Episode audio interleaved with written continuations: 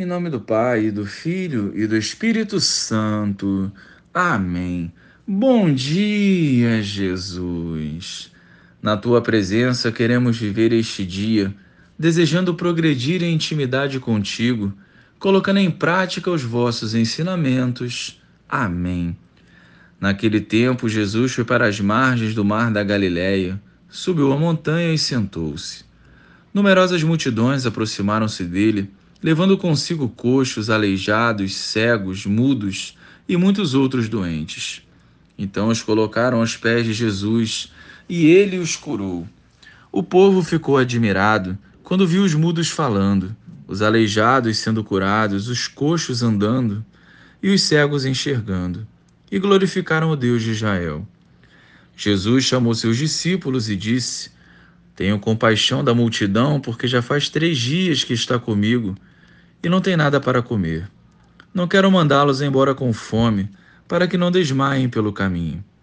Os discípulos disseram: Onde vamos buscar neste deserto tantos pães para saciar tão grande multidão? Jesus perguntou: Quantos pães tendes?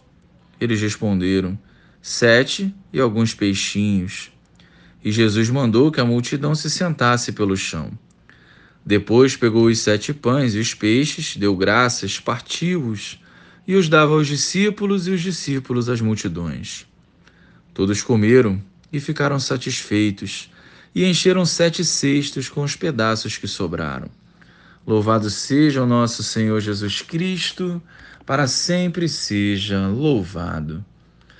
Todos nós temos necessidade de Cristo, do seu amor da sua misericórdia e da sua luz. É em comunhão com Ele que o homem alcança a plenitude da vida. Por isso, no Evangelho, vemos uma multidão indo ao encontro de Jesus. Eles renunciaram a muitas coisas para segui-lo, sem nem saber o que estava por vir. Jesus viu o empenho de cada um e sentiu compaixão. A multiplicação dos pães e peixes reflete o agir de Deus na vida daqueles que o priorizam, daqueles que não desanimam diante das adversidades e perseveram até o fim, daqueles também que buscam o Senhor com sinceridade. Jesus multiplicou o alimento, mas a maior graça é a salvação que ele oferece. Nossa fome de fato só será saciada quando crermos na Sua palavra e participarmos do banquete eucarístico.